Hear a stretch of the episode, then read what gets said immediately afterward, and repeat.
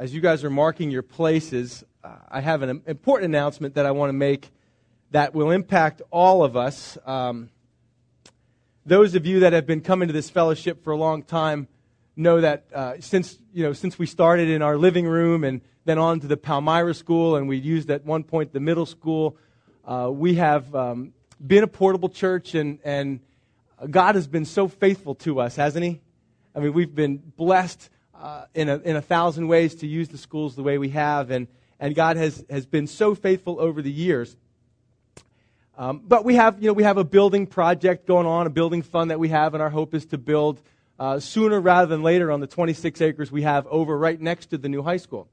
Um, but the inevitable has come to pass. Uh, we got a call Wednesday morning from the principal of the school that uh, as they move from this high school to the other and move the middle school in here, uh, there will be about an 11 week period where we will not be able to meet in this school or, for that matter, any other. So, uh, the interesting thing about this is, you know, we, uh, Tom had got the phone call and he, I'd come into the office and he said, Steve, you might want to sit down for this. But he had this big smile on his face. So I'm trying to figure out what in the world is he talking about. So I sat down and he gave me the information that from May 20th until August 1st, uh, we will not be able to use the school. This is going to be the staging area for them moving a lot of equipment and things in and out. So as he told me, he just had this big smile on his face. He, he said, You know, God is just so good. And so we sent the email to all the elders. Whoa. Oh, my orange fell. Uh, there goes my illustration. Um, we'll come back to that. But we, we sent out the email to all the elders, uh, and, and we got together Thursday morning to pray. And what was amazing is in that room, nobody was worried. No, we, we were smiling, laughing, just uh, enjoying uh, the excitement about what the Lord is going to do during this time. And I know that this congregation has always risen to any challenge that it has been faced with. And I have no doubt that this congregation will rise to this challenge. Uh, things will change for a period of two months. After that, we're not sure. Are we going to be in the new school, back in here? We don't know yet, uh, but it is only a limited period of time. And as we were talking about, it, I thought, you know, this is really such a little thing. Compared to what churches and congregations face across the world, the fact that for two months we have to be maybe a little inconvenienced, maybe something will come about that's even better than what we have now. Don't know. We're seeking the Lord on, on these things, what His plan is. I don't know the plan. Love to sit here and say, hey, here's what we're going to do. I don't know. I know this, we're going to pray. And there, as we talked and shared ideas, a lot of things came up, and, and so um, there are a lot of possibilities.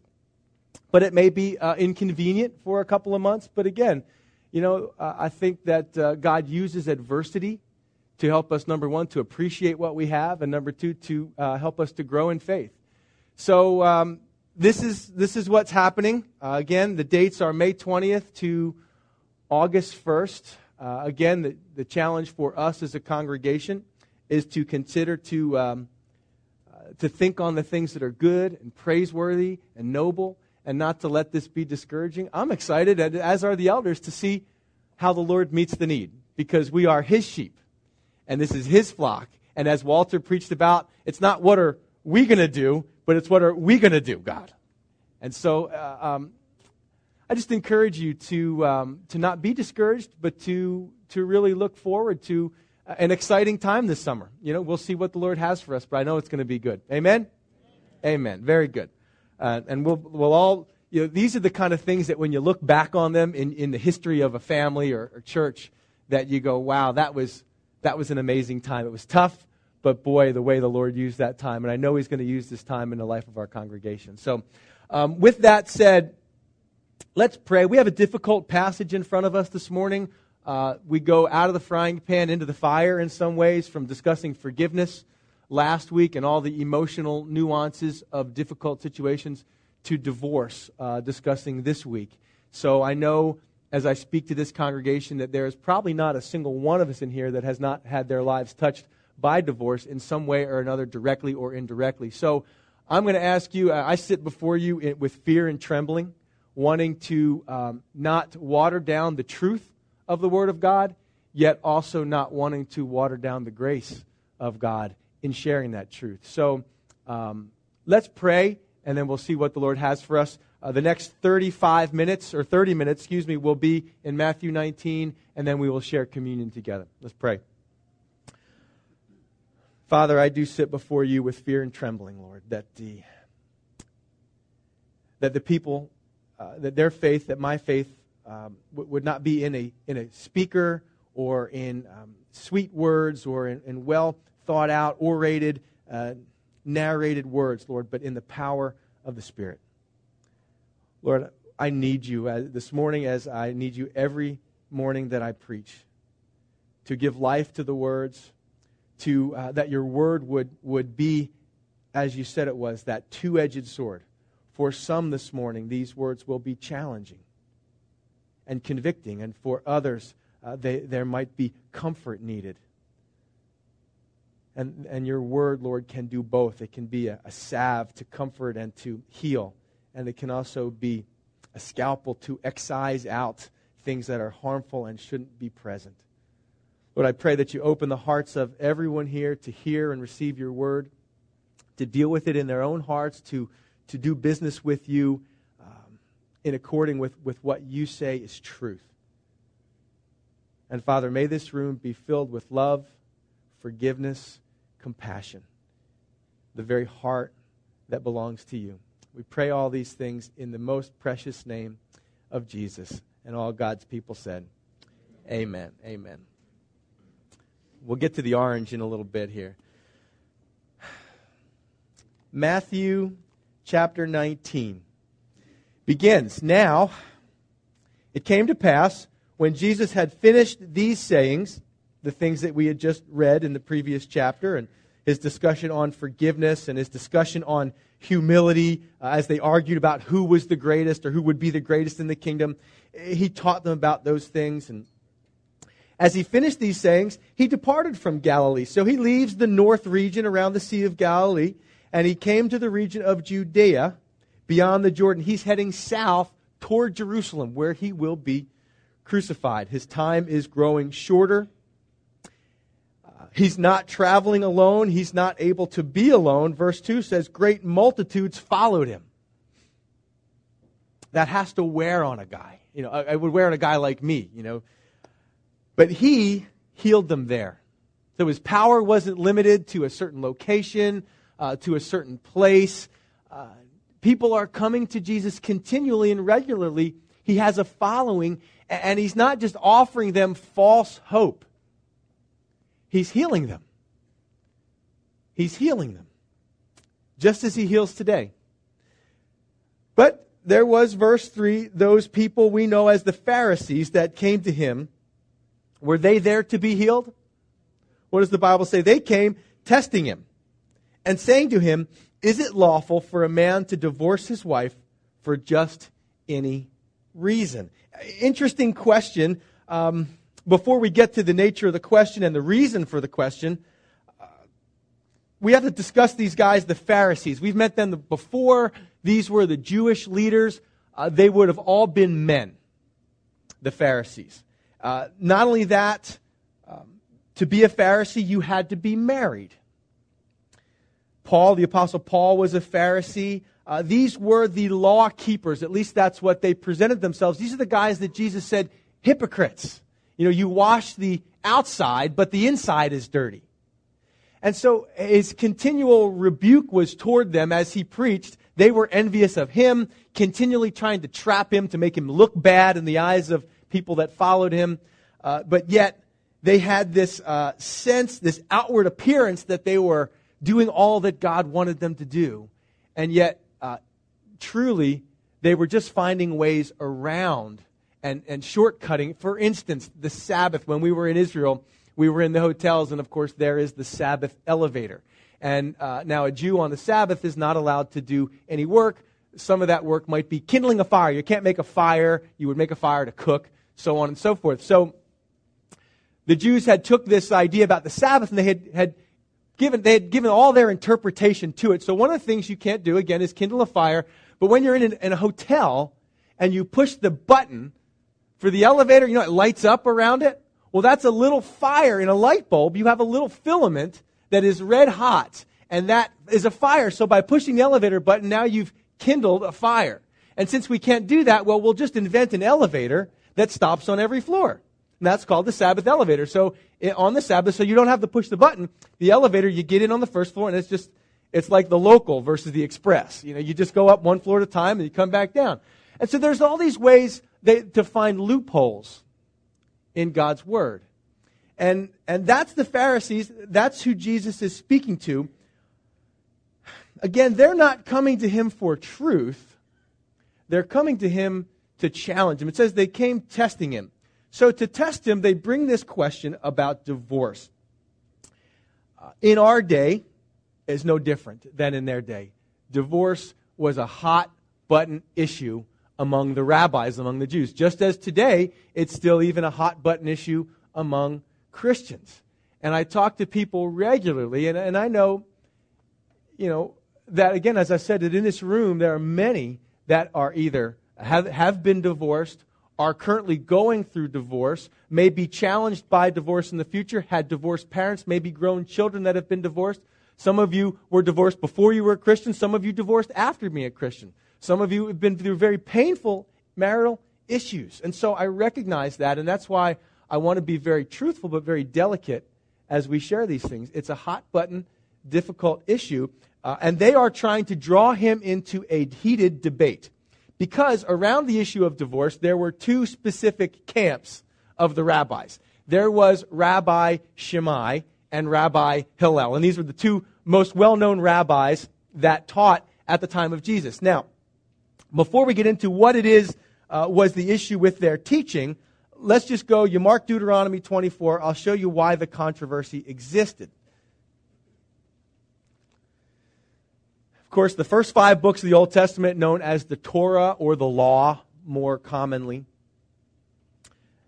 Deuteronomy 24, verse 1 says, When a man takes a wife and marries her, and it happens that she finds no favor in his eyes because he has found some uncleanness in her.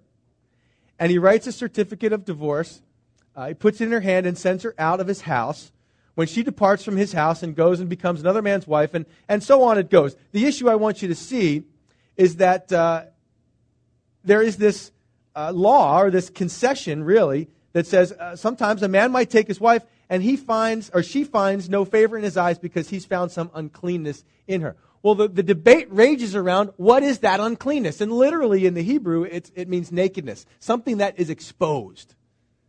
Now, Shammai was the more conservative rabbi, and he said the only thing that that could mean would be uh, that she was uh, somehow sexually immoral. There was some kind of infidelity involved, and that was what was meant by this passage in Deuteronomy. Well, the Hillel side, the Hillel rabbi followers would say, no, no, no. It's any. If she, fi- if she finds favor, no favor in his eyes because he has found some uncleanness, and that could be anything. And for the rabbis, it could even be if he found a woman more attractive. It could be if she burned his toast, she wasn't a good cook. All of those things could be, hey, some uncleanness. And this was what made the debate rage. And, and you know, because that's, notice the question. You go back with me to Matthew 24, and I'm not going to, you know, spend a lot of time, uh, excuse me, Matthew 19. Not going to spend a lot of time there in that Deuteronomy passage, but just as it hinges and, and feeds into this passage, they didn't object to the fact that divorce was uh, possible, was allowable. Matter of fact, there were some situations under which it was required, according to the Jews. If, if the man's wife could not bear children after 10 years, uh, he was required to divorce her because the Jews believed that marriage was so that you could be fruitful and multiply. So again, that was a requirement. And if she was found to be unfaithful, or if you married her and it was found later that she wasn't a virgin when you married her, that was grounds for, um, not just grounds for, but required to divorce. So there wasn't an issue with the, the reality of divorce, but here it says, Is it lawful for man to divorce his wife for just any reason? So while they had a high view of marriage, they had, uh, because of some of the interpretations of, of the scriptures, it had devolved into easy divorce for just any reason. Again, you know, if someone wants a reason, they can find one. And, and I was just reading this article this past week. Uh, how many of you know who Stephen Hawking is?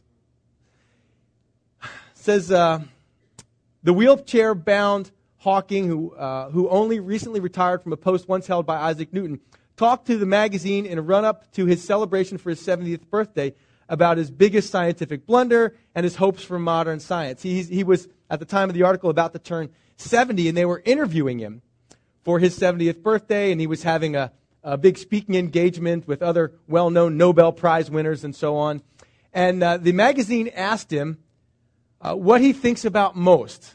And the Cambridge University professor, who's renowned for unraveling you know, some of the most complex questions in modern physics, said women. They are a complete mystery. So the guy who, who, who studies the cosmos says to him, you know, I just can't understand women. Now, I've read this article to some women who said it's mutual. So uh, they can't understand us either. And it's true, you know, we, we sort of, marriage is a strange thing. You know, we've got two sinful people joining together for this lifelong relationship, and I think none of us uh, will disagree that this is a tough thing. And I, I talked to couples. I was sitting in Israel over dinner talking with a couple who's about to get married in June and just laughing about things like loading and unloading the dishwasher. You know, that's a big issue in our house. My wife is not allowed to unload the dishwasher because she doesn't do it right. You know, again, in my mind. So, and your house has the same thing, right? And someone in your house is the dishwasher loader because the other person doesn't do it right. And, and there's you know, the laundry, and there's, well, you have to clean up a certain way after, while you're cooking. You clean while you cook. No, no, no. You cook the meal, then you clean afterwards. And we've got all these little nuances, and I know you're laughing, so you're just like us. We're, we're all the same. We're all quirky, freaky people. And we got two quirky, freaky people joined together in marriage. And, and, and these things that when, you know, I'll sit with a young couple in, in premarital counseling, I say, well, what's the thing that bugs you most about that person? Oh, nothing. They're perfect. They're just so perfect. I can't fight. We never argue. Life is great. We're going to get married. I said, Oh, you wait. oh, you wait. Because we know the reality is those things when we were young and in, in love or whatever you want to call it at that point, those things, oh, we just overlook those faults. They don't, they don't bother us because we're just so in love and we're just so happy. You know, for me, I was just happy I found someone that would love me. That was a miracle. You know, he who finds a wife finds a good thing, and I was just glad that someone would love me.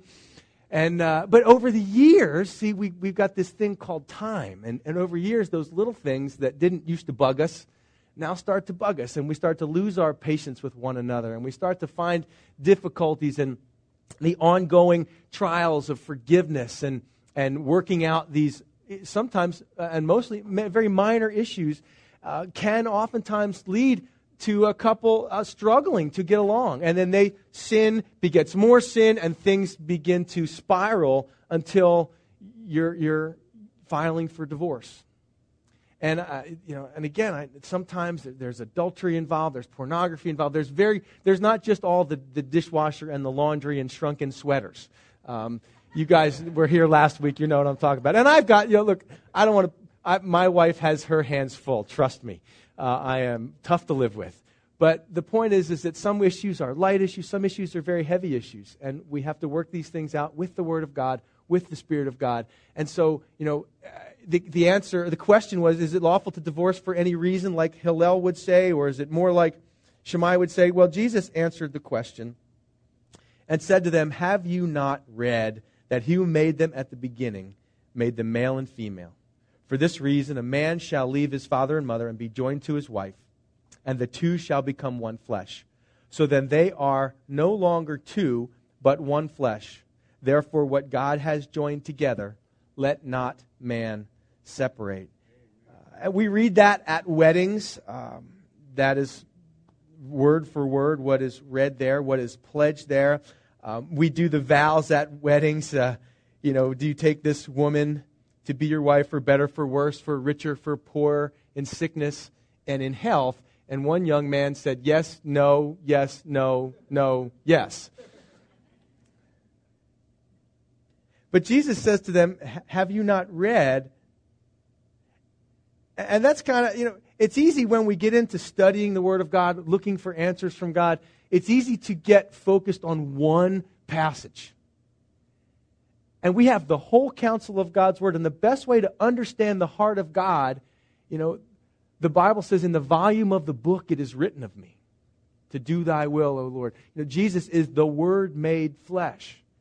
And, and if you look at one passage, and this can sometimes be the challenge with topical preaching, is we look at one passage, and that gives us some truth, but maybe not all of the truth about a certain issue. So they were focused on Deuteronomy 24 and when, what that meant and how that sounded and how they would interpret that. Because it wasn't clear. But Jesus said, hey, you missed something and it's in Genesis chapter 2. And he says, haven't you read that? That he who made them, that's important. Because the one who made them is the one that's sovereign over his creation, right?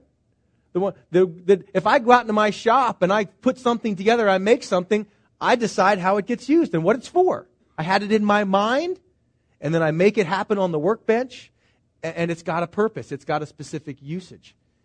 And the best, the most successful marriages, in my mind, and I think in, in statistically this would be borne out, are when the husband and the wife are doing what Adam and Eve did in the garden. There was Adam in the garden. He was, he was alone, given a job to do, to tend, you know, to do the things he was going to do in the garden. And, and God says, not good that man should be alone. And he gives him a helper. And together, they would serve in the garden of God. And I still think that is the best model when a husband and a wife together are serving the Lord together. I think it's the most, and I think that's the original model that these, and that's what Jesus says, that he made them at the beginning, again, to serve God. Your marriage, if you're, uh, if you're struggling as a single person, marriage ain't going to fix it. I mean, we know that. And then if you're struggling as a married couple, kids aren't going to fix it. Because, not, well, I'm, I'm doing, you know, I'm lonely, I'm terrible as a single, so I'll get married, that'll help. No, it won't. You, you know, you've got to deal with Christ. You've got to be Christ like. I'm, I'm a lucky man in that when my wife and I met, you know, it's a miracle that my wife married me because I was not a pleasant, nice, redeemed man at that time. And she married me, and, and I married her, and together for 18, almost 18 years now, we've been walking with the Lord consistently. And I'm not the man she married, and she is not the woman I married, and we continue to grow each other, uh, each closer to the Lord as individuals. And that has to be present no matter what kind of marriage you're in, that you individually are committed to growing closer to the Lord. And if each in the couple are committed to that, then that makes for not just a marriage that I have to endure. That's not God's plan for you, just to endure, to suffer, because He said we got to stick together, so we got to endure it. That's not God's plan. God's plan is for you to enjoy, not to endure. I mean, His plan is for you to endure, but to endure with joy, I think. So, um, he made them male and female. Again, not male and male, not female and female. I didn't write it, but that's what it says. No law or court can undo what God has said. It is what it is. And he said, For this reason, a man shall leave his father and mother and be joined to his wife, and the two shall become one flesh. And that's the key, and I'm going to move through this. Verse 6 So then they are no longer two, but one flesh. That's the key. Jesus said, look, marriage, you know, and divorce were not something that were part of design in the garden. When God designed it, He designed for two. It's like a, like a chemical reaction where these two things that were once individual are put together, and there's a chemical reaction so that one new thing is created from the two and the two cease, cease to exist, they become one. And that's why I brought my little orange here. I racked my brain this morning. What can I use to illustrate this? You know, I could get two pieces of wood and I can glue them together. But it doesn't, I don't think it does the job. I can get two pieces of steel and weld them together. And that's a little bit better because the little fibers of iron and little molecules of iron are then joined together and you can't ever find out where, if it's welded well, you can't find out where the original break was. But I opened up, I was having breakfast, and I, I cut open my orange, and I realized this really an orange has got this outside part, this, this skin, and then it's got the inside, the juicy, meaty part inside. And it's when you try to peel it, it just doesn't peel easy, does it? Because the two are really one. And that's the kind of, would you say I have one orange here? It's one, it's one unit. It's not two, it's one. But yet there are two distinct parts to it. Notice also the equality in that. When two become one, there's not, well, you know, there's not two halves and one half is better than the other half. Two become one. There's a, and so it's not, I sat with a, a couple a while back and, and she had come in and said, my husband has a problem with drinking. It's his problem. I said, no, it's your problem together. It's not his problem, it's our problem because two become one. And, and so often that's the issue in marriage counseling. People will sit on the couch together and, and point the finger. He does this and she does this. And they forget they're on the same team. Somehow Satan has worked to point them against each other when they're supposed to be on the same team, working to the same end as, as a team, as a unit, as one. And, and all of that is God's original plan for marriage. And that's the issue. Jesus doesn't argue from how do you interpret that. He argues and says, really, divorce is an impossibility. It's a chemical, marriage is a chemical reaction. You can't undo it. I can't, I can't undo this orange and make it two because God made it one. I can try to separate the parts, but it's never going to be clean and it's never going to be easy. And the ugliest place I've, I've been is down in uh, domestic court. It's a tough place to be.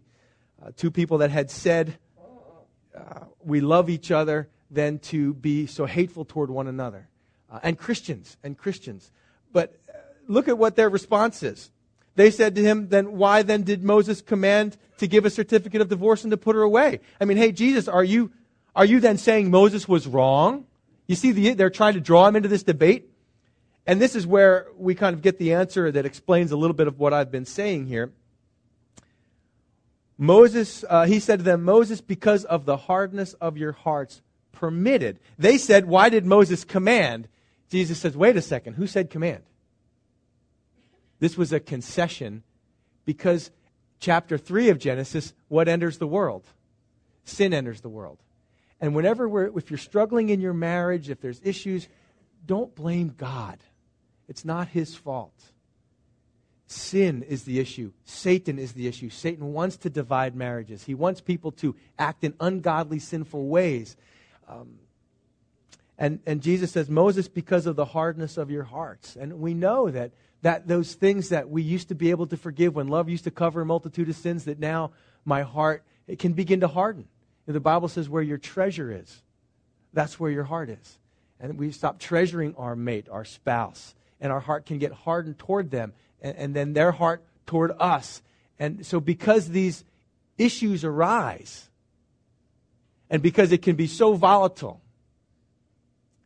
God said, I'm going to permit this so that the woman, again, at Deuteronomy 24, so that the woman could then be free to remarry if she was given a certificate of divorce rather than living in this uh, uh, with the husband uh, ignoring her or being hard on her god says give her a certificate of divorce and, and let her go so that she can be remarried. But think carefully about that because once you let her go you can't have her back.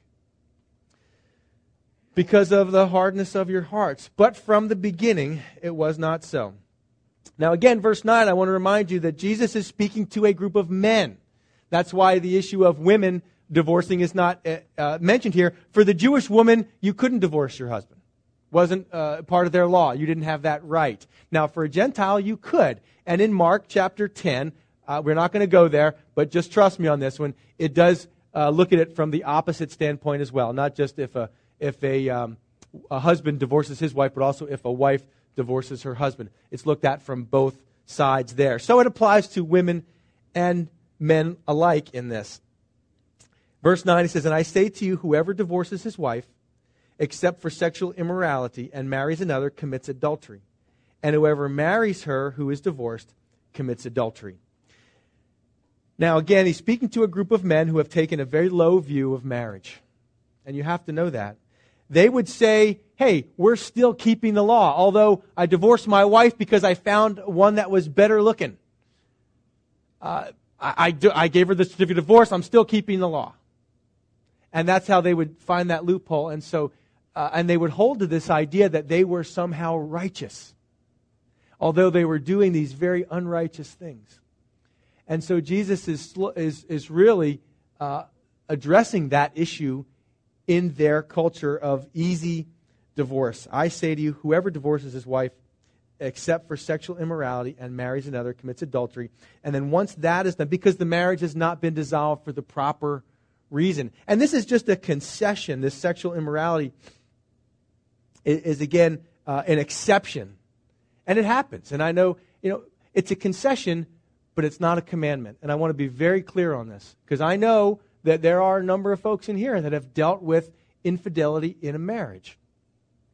Um, I read the book, uh, Same Kind of Different as Me, which has been a wonderful thing uh, that I read because in that describes a woman whose husband had uh, cheated on her and how she forgave him and how their marriage actually became stronger after that. And I know there are some in here that are working through uh, is it, do you have a right to divorce if there's sexual immorality? Absolutely. You have the right to.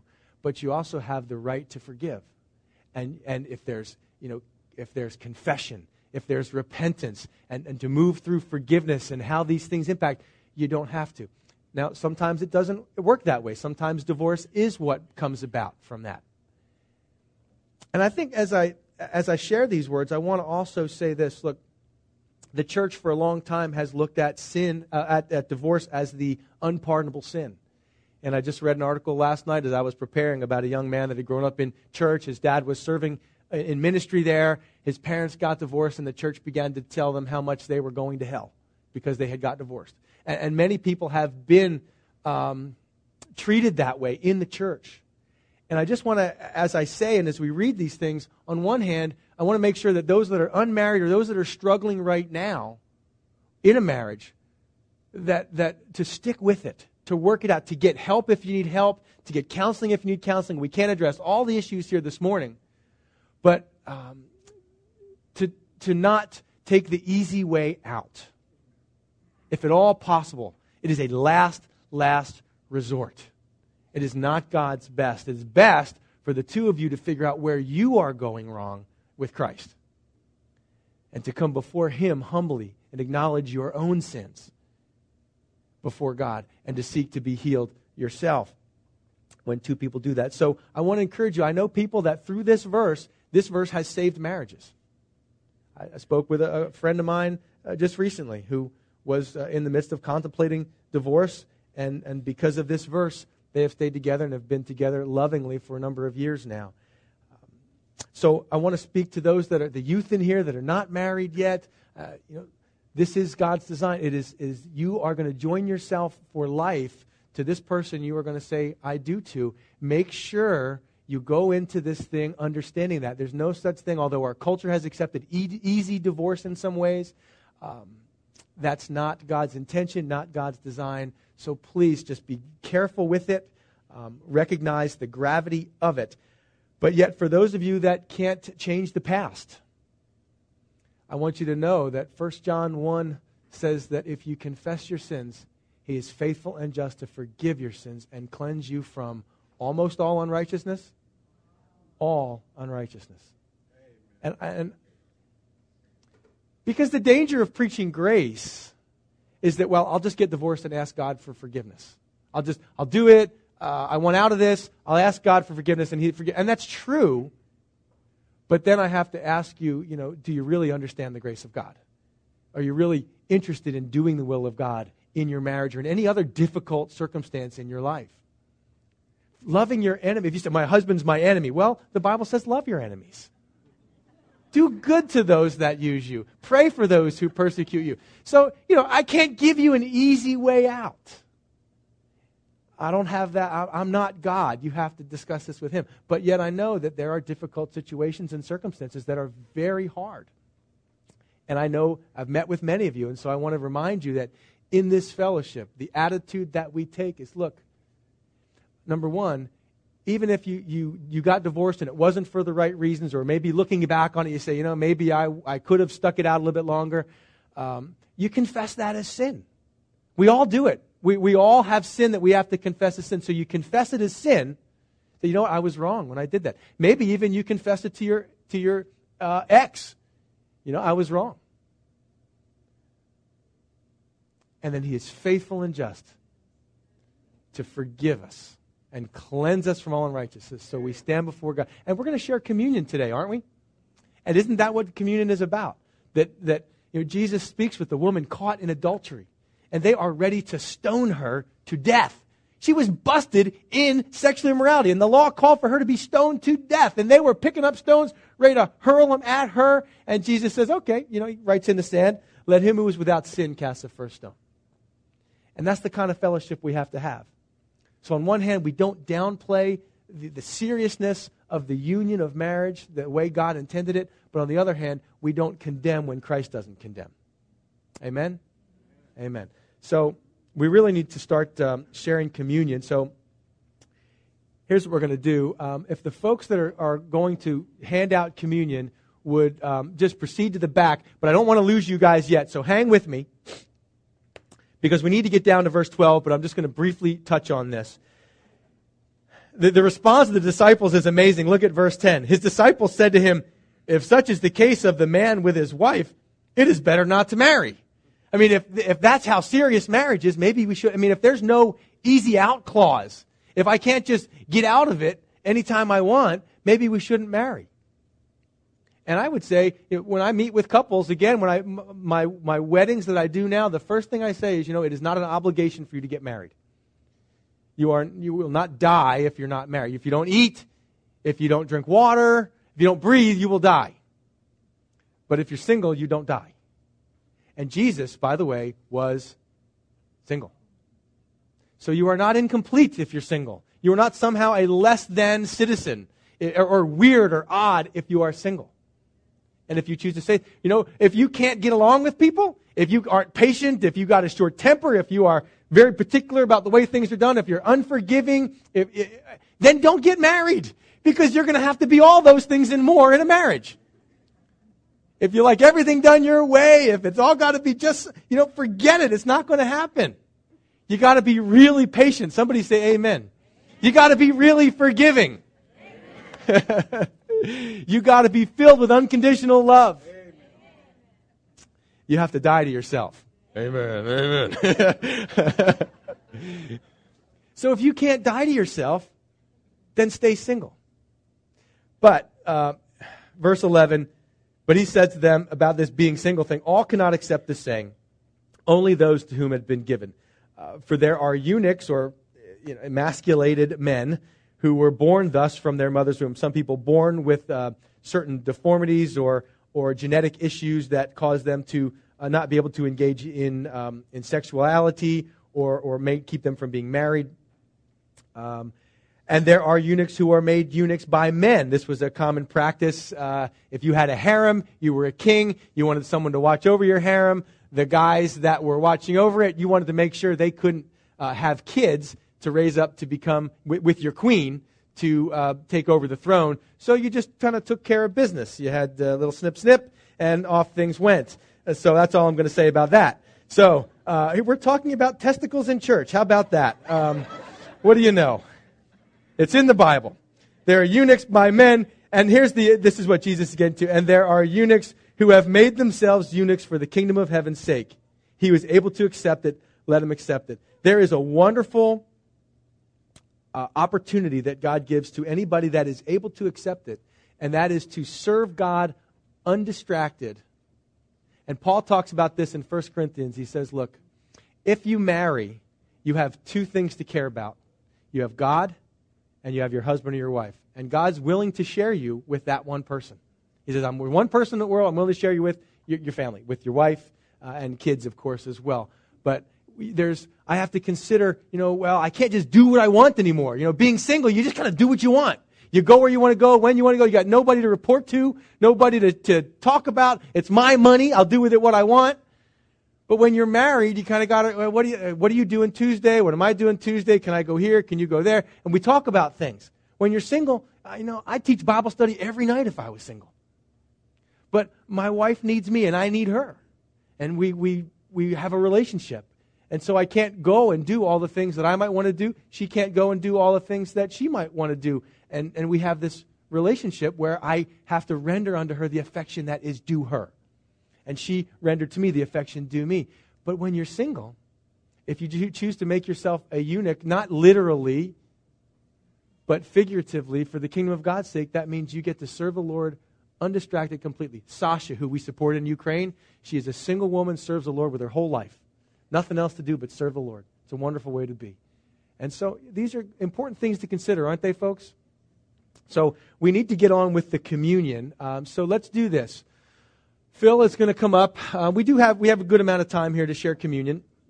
A lot of heavy stuff been talked about, and as I share these things, uh, maybe I've stepped on someone's toes. Maybe you've misunderstood something I've said. Maybe you've misunderstood my heart about these things, or maybe you've misunderstood the Word of God about these things. So I want to challenge you, uh, number one, um, to allow the Spirit to convict you when appropriate. Number two, that if you think that I have, uh, or if I have offended you somehow, then please call me. Please talk to me. Let's talk about it together so we make sure that you haven't misunderstood something I said. Um, the communion elements are coming around. Uh, we're going to hold on to them.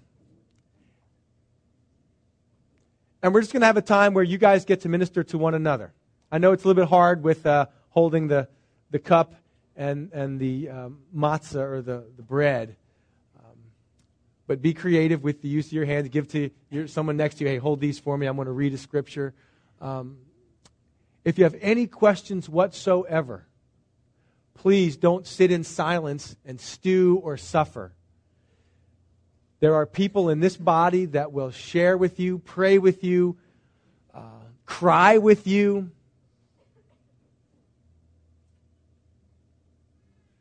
Support you and forgive you and extend grace to you. So you know, you know where to contact me. Uh, I can get you in touch with an elder, uh, possibly, or myself, and we can work through these things. We are called to be different than the world, aren't we? Our marriages are a picture of Christ in the church. Husbands, not to divorce their wives just because Christ, he says, I will never leave you or forsake you.